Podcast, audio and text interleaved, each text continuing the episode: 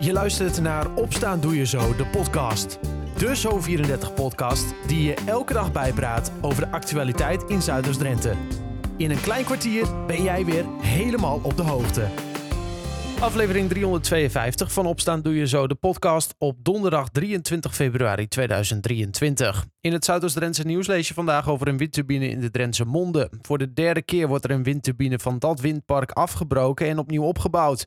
De windturbine in kwestie staat al enige tijd stil na een storing. Meer hierover en ander nieuws verderop in de podcast. En ook hoor je meer over Elektra, want de elektriciteitsbedrijven lopen tegen stikstofproblemen aan bij de uitbreiding van het netwerk. Vandaag is het bewolkt met halverwege de dag kans op een buitje. Het wordt zo'n 9 graden. Honderden medewerkers van de ziekenhuizen in Emmen, Hogeveen en Stadskanaal dragen vandaag speciale sokken tijdens een actiedag voor de zorg. De sokken zijn blauw van kleur en op elk setje staan de woorden meer geld voor deze zorgheld gestikt. Het is een ludieke actie van twee medewerkers, waaronder Linda Koop. Op een zondagsdienst zaten Kim en ik in de teampost en we hadden zoiets van, goh, het CAO is in eind januari geklapt. En we wilden als afdeling iets ludieks gaan doen, een patiëntvriendelijke actie. En we dachten daarbij aan de vorm van uh, leuke sokken dragen. Ja, hoe zien die sokken er precies uit? Ze zijn blauw van kleur met een rode hak en een rode bies. En daarop staan twee zorghelden, een broeder en een zuster, in een zorgheldencape. Um, met achter op de tekst: meer geld voor deze zorgheld. Heb je die sok allemaal zelf gemaakt of uh, waar heb je ze vandaan? Wij hebben uh, daarvoor Kirsten benaderd. Zij is een collega van ons van de spoedeisende hulp in Tiel. Zij heeft de website Zorghelden op Sokken. En wij hebben samen met haar deze sokken ontworpen. En uh, hoe ja, die actie begon voor mij eerst met een paar collega's. Maar uh, inmiddels is het een stuk groter geworden, of niet? ja, het begon eerst kleinschalig in, het, in, in ons team. Inmiddels hebben meerdere afdelingen daar lucht van gekregen, sokken besteld. En inmiddels is het ook als een vlek gaan uitspreiden binnen andere instellingen van Triaant. De Holtingenhof, de Zuidermarken. Maar ook veel groter geworden doordat er veelvuldig gedeeld is op social media. En ook het Wilhelmina ziekenhuis in Assen, het Martini ziekenhuis. En ook in het zuiden van het land worden deze sokken al besteld. Ja, zo, het uh, lijkt van een uh, hele regionale actie uh, bijna een landelijke actie te gaan worden, of niet? het is een beetje uit de hand gelopen grap tussen Kim en mij geworden, ja. Ja, absoluut. Uh, de aankomende donderdag is overal zorghelden op sokken dus. wat hoop je wat de actie teweeg gaat brengen? We hopen dat we daarmee meer begrip krijgen van buitenaf, ook voor de patiënten, dat er toch hardere acties gaan komen. Bijvoorbeeld in de vorm van de zondagsdienst. Al dus Linda Koop in gesprek met verslaggever Rien Kort. De sokken zijn flink gedeeld op social media en krijgen inmiddels ook bekendheid bij andere ziekenhuizen binnen en buiten Zuidoost-Drenthe. Half maart staan stakingen gepland in ziekenhuizen voor een betere CAO. Zometeen hebben we het over elektriciteit, maar eerst het nieuws uit de regio. Voor de derde keer wordt er een windturbine van windpark de Drentse Monde en Oostermoer afgebroken en opnieuw opgebouwd. Dit keer gaat het om een turbine aan de gasseltonij Veense Dreef in de buurt van Drouwenermond. De windturbine staat al enige tijd stil na een storing. Wat er met die windmolen aan de hand is, kan een woordvoerder van het windpark niet zeggen. En enkele bestuursleden van waterschap Vechtstromen zijn boos omdat ze een contract tussen het waterschap en de NAM niet mogen inzien. Dit contract is topgeheim verklaard en gaat over de levering van ultraschoon water. Dat wordt gebruikt bij de oliewinning.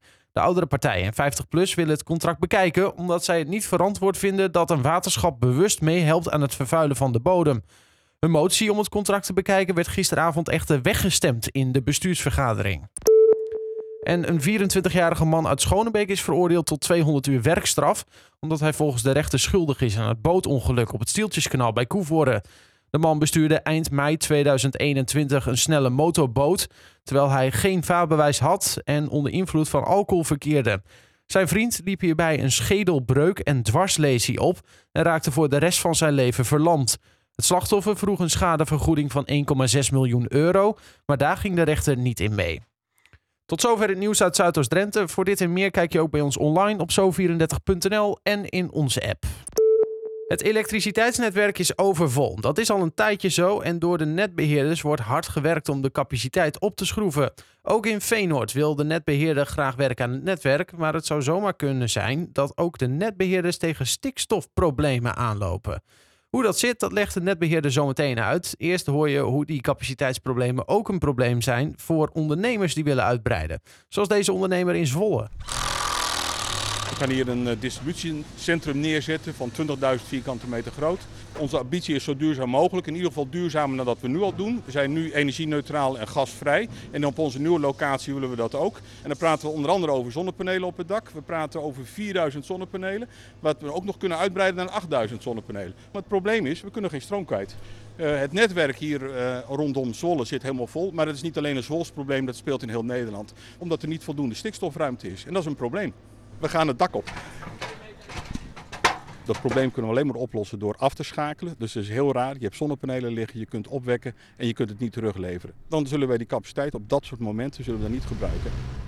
Even verderop bij het hoogspanningsnetwerk wordt volop gewerkt aan het net.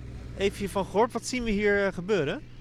Nou, we zijn dit hoogspanningsstation in Zwolle zijn we aan het verdubbelen. Omdat we hier in de regio Overijssel en ook in Drenthe is veel meer elektriciteit nodig. Dus we gaan hier alles dubbel uitvoeren. En nu was ik net bij een ondernemer die zijn hele dak wil volleggen met zonnepanelen.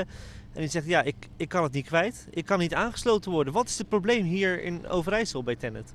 Nou, je ziet hier in Overijssel en in Drenthe dat er gewoon drie, vier keer zoveel elektriciteit nodig is dan eerst. Omdat heel veel bedrijven nu ook door de hoge gasprijzen eerder willen gaan verduurzamen. Dus met uh, warmtepompen gaan werken, zonnepanelen. en we doen er al heel erg lang over om te mogen beginnen met bouwen. Soms doen we wel acht jaar erover om alle vergunningen op tijd te kunnen krijgen. Om ergens te mogen gaan bouwen. Want we zijn vaak maar twee jaar aan het bouwen en acht jaar bezig met vergunningen.